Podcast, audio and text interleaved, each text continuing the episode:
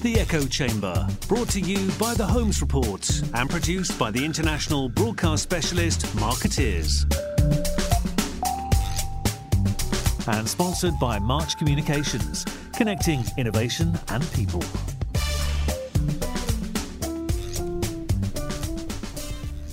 Ladies and gentlemen, welcome to the Echo Chamber podcast. This is Arun Sudhaman, and we're joined in Hong Kong today by Torod Neptune um, from Lenovo. He is the Chief Communications Officer. Torod, welcome to the Echo Chamber. Thanks. It's great to be with you. Um, you're in Hong Kong all week. I am this entire week. Uh, part of your heavy travel schedule, yes. I imagine. Yes, we do our quarterly earnings announcement from a different market around the world every quarter, and this week is Hong Kong. Oh, I see. Okay, so real work this yes. week. Um, you've been with Lenovo now for it's more than a year. Yes, about 14 months. Okay, and before that you were at Verizon. Verizon, for, yes. For a number of years. Seven and a half years, almost eight years. Okay, right. So how have you found the last 12 months? It's quite, it's quite a different company, Lenovo, compared to Verizon. Very much so.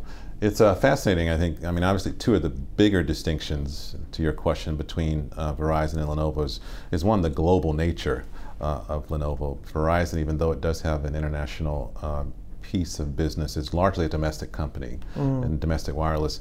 Lenovo, in reality, is a truly global company in terms of its workforce which sits across about 160 countries, mm-hmm. um, and then certainly diverse as it relates to the leadership of the company, so of our CEOs, 11, 12 direct reports, they represent about that number of different markets, nationalities. Mm. Um, and so I, I found uh, one of the more fascinating aspects of the last 14 months has been the challenges of, as a communicator dealing with a global enterprise mm-hmm. uh, and thinking about how you manage a reputation of a mm. global entity uh, across some very, very complex and different markets. Mm. Um, and then how you think about, again, some of the traditional things that we uh, battle when we think about building and growing a brand uh, globally, given some of the geopolitical issues that you know you deal with as, a, as a global organization as well, has made it a pretty interesting 14 months. And then I think the second thing, to your point about the key uh, insight or difference from me, has really been the degree of uh, consumer understanding. Mm-hmm. Um, that we've had to really integrate into our craft um, as it relates to really trying to understand what are the mechanisms to influence the way we're perceived as a global brand, and then how you influence that uh, based on different markets, geographies, cultures mm. um, that are just unbelievably dynamic from geography to geography, market to market, country mm-hmm. to country. Yeah. Um, so that's an added uh, challenge on top of all the other things that we as sure. communicators are dealing with. You mentioned the, the geopolitical issues, which of course are uh, in the news a lot. There's there's plenty of coverage um, in terms of issues between U.S. and China at the moment. Lenovo, you know, technically is a is a Chinese company. Um, do you find that's affecting perceptions of Lenovo globally? Yeah, I think I think at a macro level, I think one of the things that we obviously spend a lot of time trying to think about, uh, again, in the context of driving our brand and our reputation and managing that mm-hmm. in a thoughtful and strategic way is is really understanding um, what I think is at the base of a lot of the geopolitical issues that we see today, not just in the U.S. but uh, throughout the world. Um, and I think that the battle we fight is this tension that exists today between different being good or bad. Mm. Um, and as it relates right. to countries and perceptions, uh, unfortunately, that in many places, I think we're seeing cultural pressure points around uh, a very nationalistic focus yeah. in some places.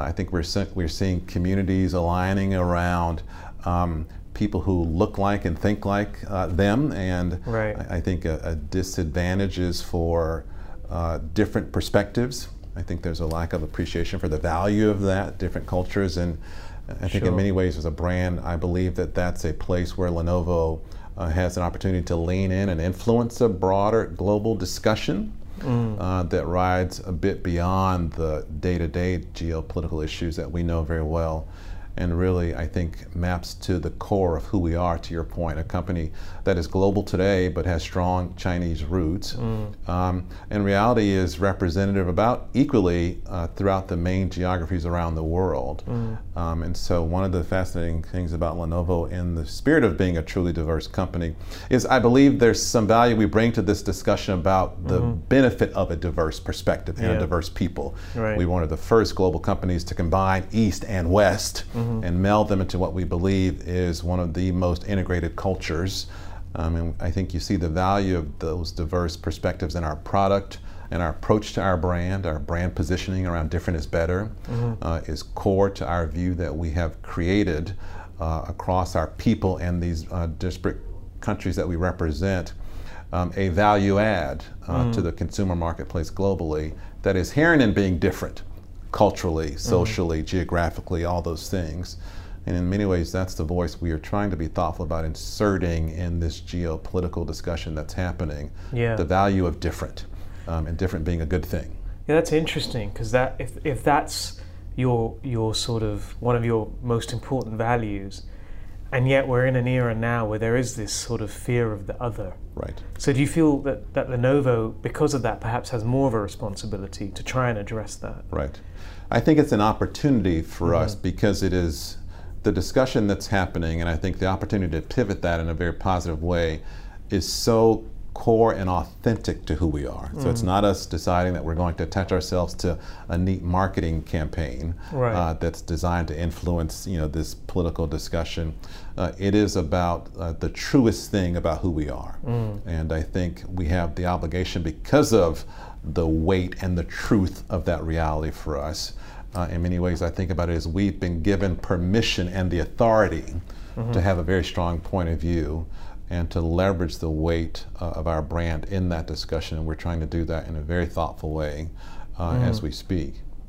It's interesting you mentioned that you feel this is actually something that's authentic right. to Lenovo. You, we, we held a, a roundtable in New York earlier this year on which you featured along with um, a couple of other senior communications heads from right. uh, Mars, um, PayPal, if I'm not mistaken. Mm-hmm. Um, and one of the things you said were was too many brands are falling in line without having done the work. Um, you, and you said this in the context of purpose-driven initiatives that lack authenticities, and that they put the veracity of other initiatives at risk. Right.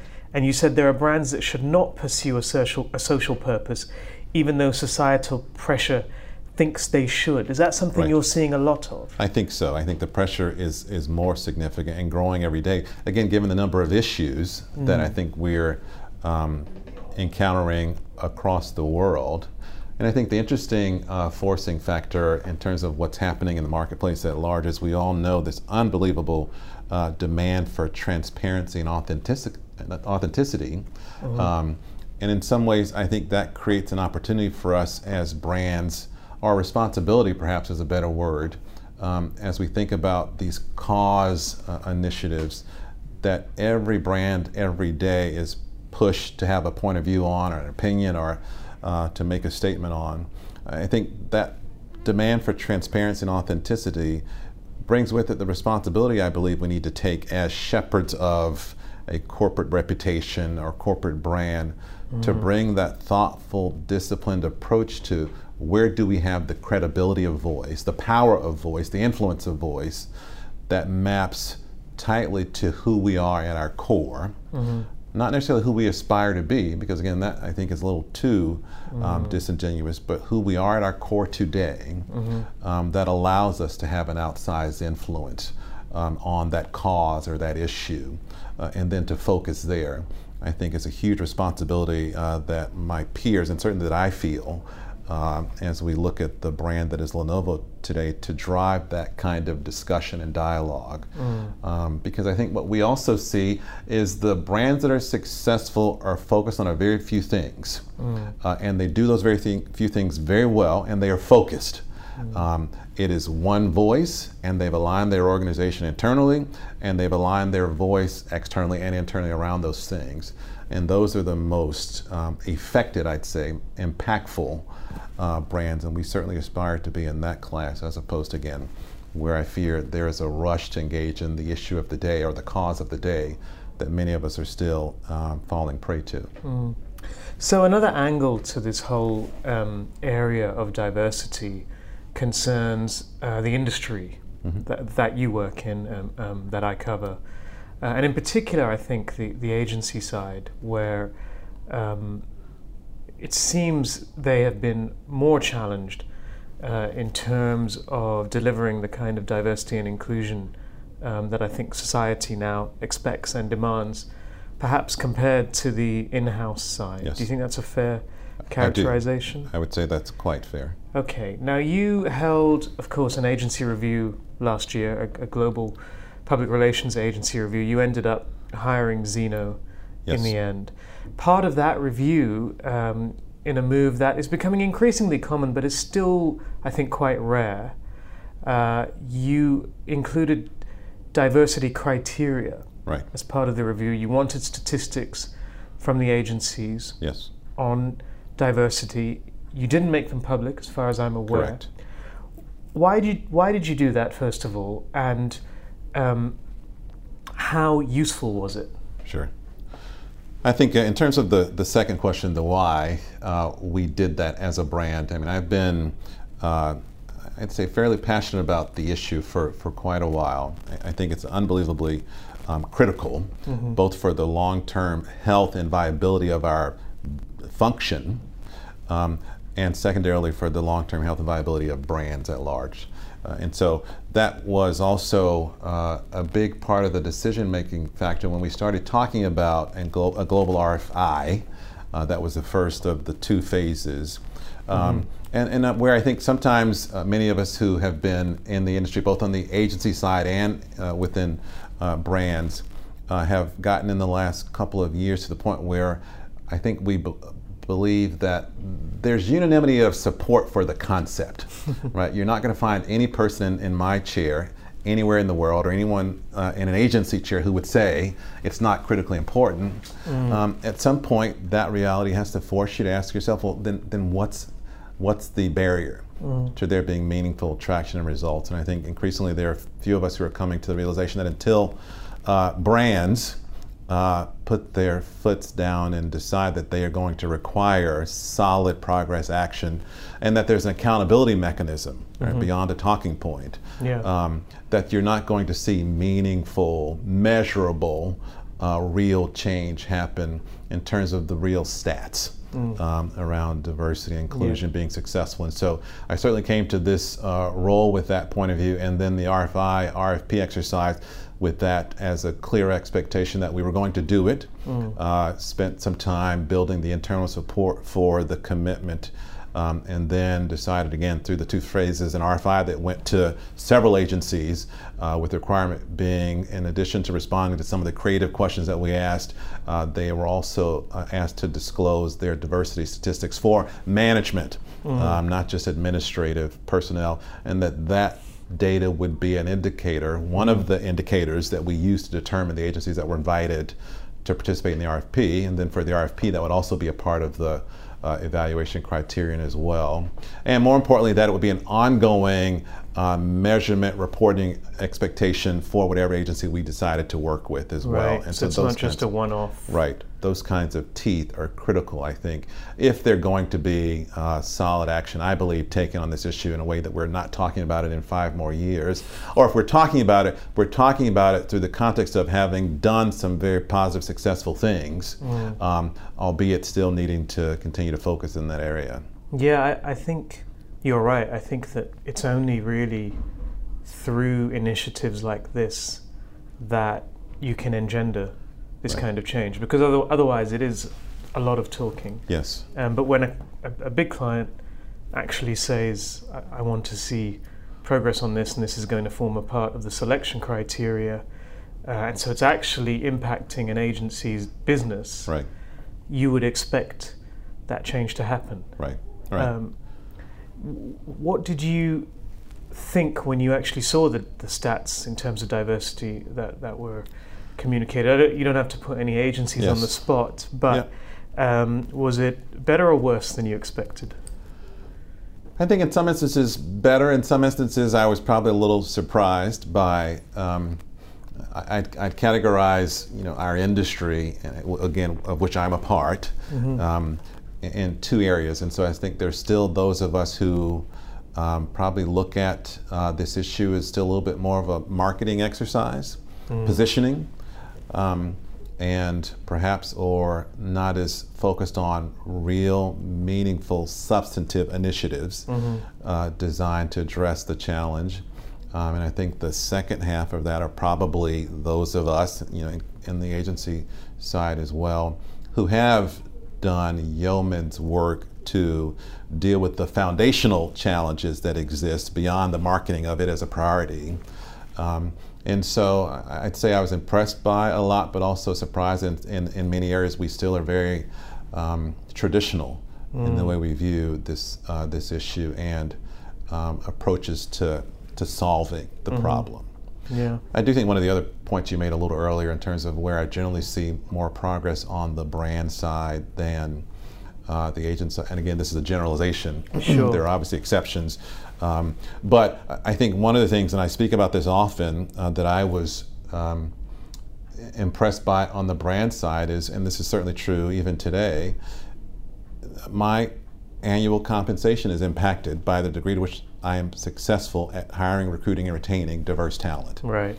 Um, and when you have those kinds of mechanisms, Mm. uh, there are a few other things that help focus uh, Yeah. both a leader's time and also a business's priorities Yeah. um, if it's not being impacted at that pocketbook level. Right. Nothing incentivizes Right. like an incentive. Right. So beyond my view that it's a good, it's a business imperative. It's not a nice to do. Uh, it helps also that you know my colleagues and I um, see real meaningful change uh, in a very uh, significant area uh, that helps us, you know, focus on not just the words. Uh, but the real results behind what we talk about as our commitment to really diversifying the discipline uh, in a really meaningful way. And so, presumably, you have some insight into how to di- diversify the discipline, as you've put it, because um, one of the things I think agencies still struggle with is actually putting it into practice and coming up with methods and means and plans and programs that do deliver results, both in terms of recruit recruitment and retention, and creating that kind of inclusive culture where different um, different people different points of view are not just tolerated but accepted and encouraged. And I don't want to, to get too deep into this because we could talk about this for Yes. hours. But if there's any kind of top line thoughts you had or advice for agencies that are struggling with this. Yeah. You know, and so I think, I think two things, and this is where I think sometimes it's a, it can be a little frustrating as we think about again the challenges we have at, at really trying to. I, know we're never going to solve it, but the challenges that seem to um, be consistent around addressing it in a um, in a way that is consistent across the board. There's so much research that's been done on this issue, right, in terms of the uh, data that looks at uh, the reasons why we have challenges on the recruitment, on the retention, against levels, against you know different constituencies. I mean, the, the, the data is there. I mean, I think at the end of the day, if, if there was some new report that was possible to be done that shared some new insight, I'd be shocked. Um, if we don't know already the core uh, indices behind this challenge. And so I am at the point where I truly believe that dealing with it boils down to, to leadership and commitment Right. The will. um, the will. Uh, because uh, beyond all these things, programs and training and initiatives and you know compensation and those kind of things, it will still boil down to a leader deciding, I, on the strength of what I can control and do, will do A, B, C, and D. And I think both at the agency, you know, leadership level and for brands, um, there is a point where perhaps the last mile is that individual, I will show you how this should be done. Um, and I think at the end of the day, that's where I believe most of us uh, have the opportunity to influence today and now. Whether that starts with one role or one team or one initiative, um, I think we need that kind of uh, leadership and, and commitment to, to really start to show some results. And what do you say to, to agency people? I've spoken to some who think that, you know, these kinds of of um, initiatives where clients are asking agencies for their diversity stats are, you know, just putting agencies on the spot and, and not allowing them to to actually do the work that's required to change uh, and get better. Yeah. Um, yeah, I think that's fair. I mean, that was the reason that we committed very early on in, the, in our RFI process that we weren't going to disclose any of this data, mm-hmm. right? We didn't want this to be seen as a threat. Right. Um, and I think to, to your point that uh, someone uh, mentioned, I do think part of the the incentive around doing that was to make it clear this is an iterative process, right? And so I don't mm-hmm. think we were certainly not expecting to see agencies who had solved it because it's not. Um, mm. Um, I certainly have the appreciation that you know this is an ongoing challenge, and you know incremental change is not bad. Mm-hmm. Um, and I do think at the end of the day we need to give ourselves um, a, a, little bit of room here to continue to address and, and navigate and pivot mm. uh, based on individual situations and you know, agencies and client dynamics and all those variables that I do think have an impact on the degree to which you know we can be successful in this area. But I think the pressure needs to be there mm-hmm. uh, because again, absence of forcing uh, factor. I think we all know what human human behavior mm-hmm. um, is more likely to produce, which is more um, more inertia. Yeah. And that, that can't be the solution either. Sure. And you, you worked agency side for, yes. for several years. I mean, did you, whilst you were agency side, did you ever think to yourself, okay, these cultures are just not inclusive enough and um, there's a lot of work to be done here, or was your experience different? No, I think it's. I mean, it's it's clearly, and this is you know obviously for me, uh, seven eight years ago mm, uh, that right. I was last in the agency world. But I mean, I, I, think it's been fairly consistent. You know, the cultural realities of agencies. Yep. Um, and again, I, I, would again these are generalizations. I think you have many agencies are quite well meaning and, and well intentioned mm. in this space. Um, th- there's just not a lot of you know they're there yet mm. today. Again, pockets, and so I think at the end of the day, it's back to that, that question of leadership and mm-hmm. and uh, and courage, commitment uh, to figure out how to do something that is meaningful. That is where we have the biggest opportunity today. Sure. So just one more question about agencies, yeah. and then we'll come back to the to, to your role at, at, Lenovo. Uh, obviously, you had you, you had this review, so you, I assume it gave you quite a lot of insight into the way agencies are progressing yes. these days. There's a lot of angst on the agency side about the model and whether it's fit for purpose and whether yeah. you know holding groups will, will go out of fashion. Um, from your perspective, do you, do you think that's fair, or do you, do, do you think the agency model needs to change? Do you think they're they're doing okay? I mean, is it, is it an obvious answer? Yeah, I, I think it is. I mean, mm-hmm. I, think we certainly on the, the brand side and through this RFI, RFP process, um, to varying degrees. You know, many of the agencies are grappling with these questions. Uh, I think at the end of the day, the reality is a lot of us on the brand side are uh, grappling with mm. the need to reinvent, transform ourselves, just given what's happening in the integrated marketing communications uh, sphere. Sure. And so I think agencies feel a pressure, and legitimately so, uh, that the businesses fundamentally change. Clients are fundamentally under pressure mm. uh, to deliver a different kind of result um, in a different environment. And I think that mandates that our partners um, on the agency side, and this is not just comms, it's the entire integrated marketing um, space, uh, have to undergo that same kind of transformation. I think on the agency side, it's probably a little more existential mm. than it is on the brand side. But I think we're all dealing with this continuum of change mm-hmm. and the degree to which we are successful as, as agencies or brands. I think really uh, will have a long term impact on the influence uh, we have across the discipline. And so I think the agency pressure is well suited, just like it is for me and my peers, mm. uh, to focus on what needs to be a fairly radical transformation of our craft as well on the uh, brand side. Sure. And how are you responding to that pressure at Lenovo? I know at Verizon, for example, I recall reading that you had um, implemented a kind of agile uh, right. framework for your teams. Is that the kind of thing that you think is going to help um, the communications function adapt to, to all of this disruption?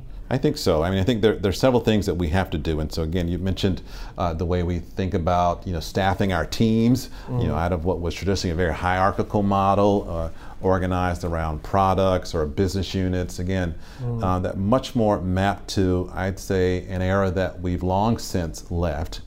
Um, uh, versus where we begin to align ourselves around looking at what the real competencies of this integrated communications discipline of the future looks like uh, that addresses, I think, would have been some tectonic shifts. You think about the explosion of influencers, the demand for content, you know, the daily crises mm. uh, that we deal with as brands, the consolidation of media that mm-hmm. continues to happen at a pretty uh, unprecedented pace, mm-hmm. and then uh, the rapid expansion of social and tech and, and all these things.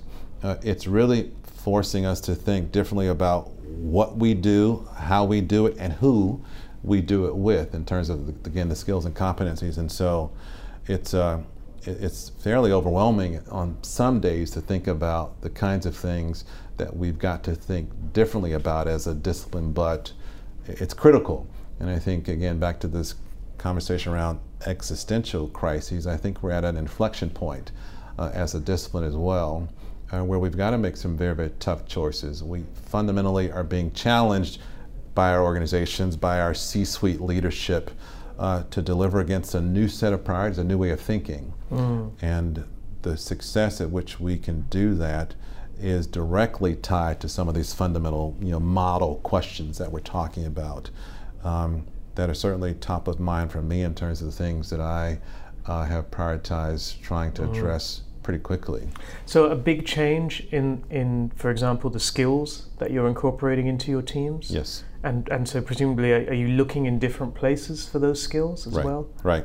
Yeah, I think it, it, in the priority of building an integrated function, mm. right, that uh, maps this landscape that I'm talking about, that I describe as much more, uh, again, integrated communications or integrated marketing, uh, that is out of this uh, siloed discipline where, you know, historically it was media relations, uh, and actually maybe not more than that, you know, videos and those kinds of things, um, to a much more integrated discipline. If you think about managing content and uh, understanding channel uh, management and understanding fl- influencers and audiences, um, and being able to integrate uh, data and glean meaningful insights from that data to inform the way we think about a strategy. Mm. Um, um, when we think about the challenges of a creative uh, team mm. uh, and those kinds of skill sets that we need to factor into again what is not the traditional comms function i mean th- those mean that we're talking about fundamentally recruiting a different type of person mm-hmm. uh, than might have been historically associated with a corporate communications organization or a pr organization or a media relations organization um, and that is where I think the competencies of this next five year, seven year period have also uh, got to evolve pretty dramatically mm. uh, to ensure we have access to that talent.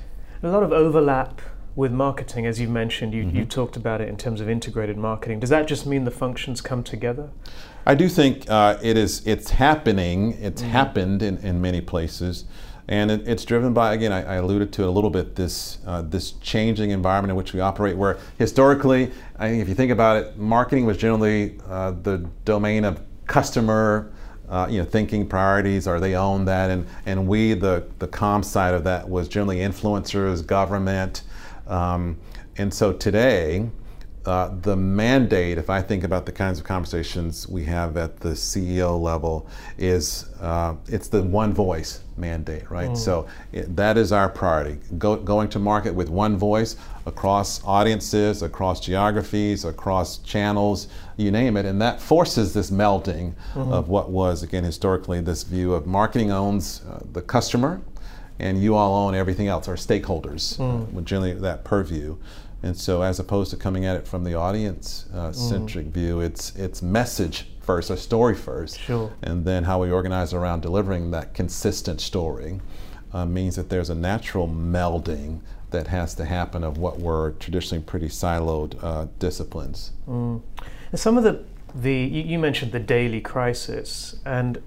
Some of the responses we've seen um, to crises, whether it's from United or um, this isn't a crisis response, but right. you know the PepsiCo um, ad, they they seem to indicate that you know, perhaps the, the public relations or communications function doesn't have the influence that it should be having um, in the right places, whether that's the top of the organization or whether that's in the marketing, on the marketing side Mhm. of the equation. I mean, how big a risk do you that do you think that is, and how do you think that can be addressed? It is fascinating. I think you know there are a couple crises over the last few months. If you if you look at them, at least from the outside, they seem to um, communicate some lack of cohesion um, uh, in an in an approach. And so I, I do wonder. Uh, obviously, I don't know the inner workings of some of these organizations, and so I'm speaking uh, again in, in general generalizations. But uh, I, I do think um, there is a, a challenge within any organization um, that is people and, and personalities, right? So the best advice we know in any scenario um, is largely going to be secondary to a leader's point of view on how to, you know, address uh, that particular challenge. The hope, the ideal would be that the voices that we represent in our discipline and the credibility of our approach uh, has the significance of weight and influence to drive an outcome.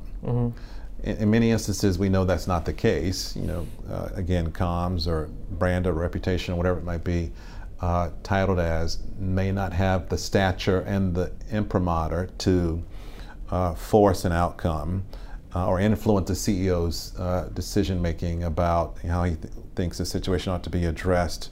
And so those are unfortunate. I, I do think at the end of the day that some of what we see and what looks like uh, poor decision making uh, at a brand level is perhaps a reflection of internal uh, dysfunctions and, and perhaps uh, this is a concern that perhaps it's a reflection of where we have not earned uh, the level of credibility because of the way we uh, practice our craft, perhaps. And so, but I do wonder in Yeah. terms of what really goes on there. There are some that are head scratchers when you see the way they have been managed. I think um, I think internal dysfunction is is definitely something to blame. You mentioned the personality as a factor here. So, what kind of personality do you think is required to make sure that, or at least to, to improve the chances of being heard at the top, to improve that kind of credibility Right. of the message? Right. I mean, at the end of the day, we're still in a relationship business, right? Mm. And so uh, I think in some ways I often describe that I feel like my role uh, for the last several years has moved more beyond the functional, you know, expertise required and more uh, to that of a behavioral psychologist, right? In terms of Just Um, persuading people. persuading, managing the Mm-hmm. disparate personalities in a C-suite, uh, building trust, Mm-hmm. um, and again, less functional trust. That's generally Right. a given at some point in your career, and more uh, interpersonal trust uh, in the disposition, the countenance, the the credibility uh, of the perspective that you represent, and the insight uh, that lives hopefully in the seat of a CCO or um, you know the most senior person advising um, a C-suite leader in a crisis, and so it's um, it's interesting. But I, I do think for most of us at a certain level, that is where the Yeah. rubber meets the road. Again, less the functional and more the influence I've been able to glean because of what I bring to the table Sure. and that relationship that I've created. And that's traditionally back to the skills and competencies, right? That's been a uh, one that has um, been harder to teach. Right. I was going to ask, have you been trained for It- this? Right. It is. It is maturity. Mm. Right. I think it is seasoning. It's perspective. Mm-hmm. Uh, it's many things that um, are hard to to write. Mm-hmm. And I think therein lies a challenge, right, for some of us and some of my peers uh, when you're dealing with some massive, you know, brand reputational challenges uh, Mm. of a pretty major scale. Do you see the next generation of talent um, holding more promise in this regard? I think there's more promise given the diversity of experience I think they begin with. Mm. If I look at the pools of uh, candidates that we are recruiting across, you know, entry to mid-level today, and again this integrated competency that we're talking about, not the traditional. Um, I feel like they will be better prepared with a clear understanding of what this new environment looks like, the new influence environment mm-hmm. looks like, and perhaps how to glean influence within that environment. And so I think that's a better jumping off place, right? If you think about my peers and I, generally, you know, that was what we learned on the fly mm. um, or learned later in career as these technologies and generational shifts emerged. And so I certainly believe, uh, beginning with that as a core to the way you've operated and behaved, you know, Generation Z is entering the marketplace this year, and so this will be the first generation that's only known, you know, mobile, the internet. Mm-hmm. Um, and so I think that will certainly uh, be a benefit. Uh, I do think at the end of the day, the things we're talking about, are, it's just hard work. Mm. Um, and that growth, development uh, is the only, is the result of only putting in the time and effort and energy uh, to understanding, to getting to know, to having a perspective that is global and broad and different, and, and perhaps having a different perspective on kind of the world mm. that um, is also a big part of being able to influence in these discussions as well. Mm. The aperture sure. through which you view not just the crisis of the day, but through which you view uh, the ultimate marketplace that you're trying to influence around. Yeah, that, I guess, cultural intelligence. Yes. So let's, um, for, for my last question, let's go back a little bit in terms of your career. Um, after the September 11th attacks, you were in fact in charge of setting up a crisis communications function, if I'm not mistaken, right. which dealt with the anthrax yes. threat. Is that correct? Right. Anthrax ricin. What what was that like, and what did you learn from that experience? Right. It was fascinating. So this was in the context of a political uh, environment. So this mm. was, you know, with the U.S. Congress, and so it was uh, one of the appealing aspects of the role starting out was being able to uh, work in politics in an apolitical role. Right. Um, you yeah. know, to drive something that was again crisis, you know, crisis strategy, crisis planning, crisis communication. Uh, at that time seemed to be something that, of course, just this unanimity, unanimity of support for right. that. Everyone wanted yes, it. Yes. Right. But you learn very quickly, as in all politics, everything is political, right? There's right. no such thing as an apolitical team, organization, entity. And so, anyway, that was a, a, piece of uh, insight that was valuable for me, a life lesson. But I do think more transactionally to uh, that time where we were dealing with things that we'd never seen before as a, as a country, as a nation. Mm-hmm. Um, the, the big positive uh, among many was that there was an interest in one bringing in outside expertise to create from the ground up an approach that didn't exist in the public sector. Mm-hmm. Um, and that was where, again, where brands are much more disciplined about crisis planning, response, management. Again, in the context of some of the things we are discussing, not always, but generally uh, mm-hmm. better at those kinds of things. And so it was a fascinating chance to build a mechanism to train, and enable our political leaders in the country to be able to organize around a consistent message and a process, mm-hmm. right, for communicating in an unbelievably uh, challenged uh, environment where media were um, really demanding information, perhaps faster than you know there was the ability to deliver it or to understand you know what truth was and uh, what was really uh, needing to be communicated. So it was interesting. We were talking about a little earlier. It seems like it was forever ago, uh, but it was not that long ago. But I think in many ways it's back to the conversation we were having about uh, the benefit of having a much more diverse set of skills and competencies that you bring to the table. That was a huge uh, set of stakeholders across an unbelievably complex, again, public uh, and government organization that had mm-hmm. to be mm-hmm. aligned that had never been before at all. Right. Um, and so crisis is always a good mechanism as well for bringing people together. In a functional sense, it was a great mechanism for bringing together uh, the communications minds around how to construct something that uh, heretofore had not existed. So that was an unbelievably exciting excitement. Mm. Do you miss um, being a political communicator in today's environment? I don't. I don't. I do. I, I, some days I feel like I still am, but uh, I, I, don't miss that uh, at all. I'm much more excited to be an observer on the sidelines. Mm. um, as opposed to in that day-to-day battle. Okay, excellent. Well, Torod, thank you so much for Thank your you. time. This has been great. I really appreciate it. I know that you are probably extremely jet lagged, um, and yet you've you've answered the questions extremely eloquently. Um, so thank you for that, and with a lot of insight. Well, I appreciate your time. It's great to talk to you as always. Excellent.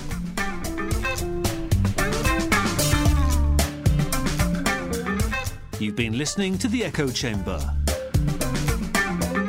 Brought to you by The Holmes Report and produced by Markettiers. Sponsored by March Communications, connecting innovation and people.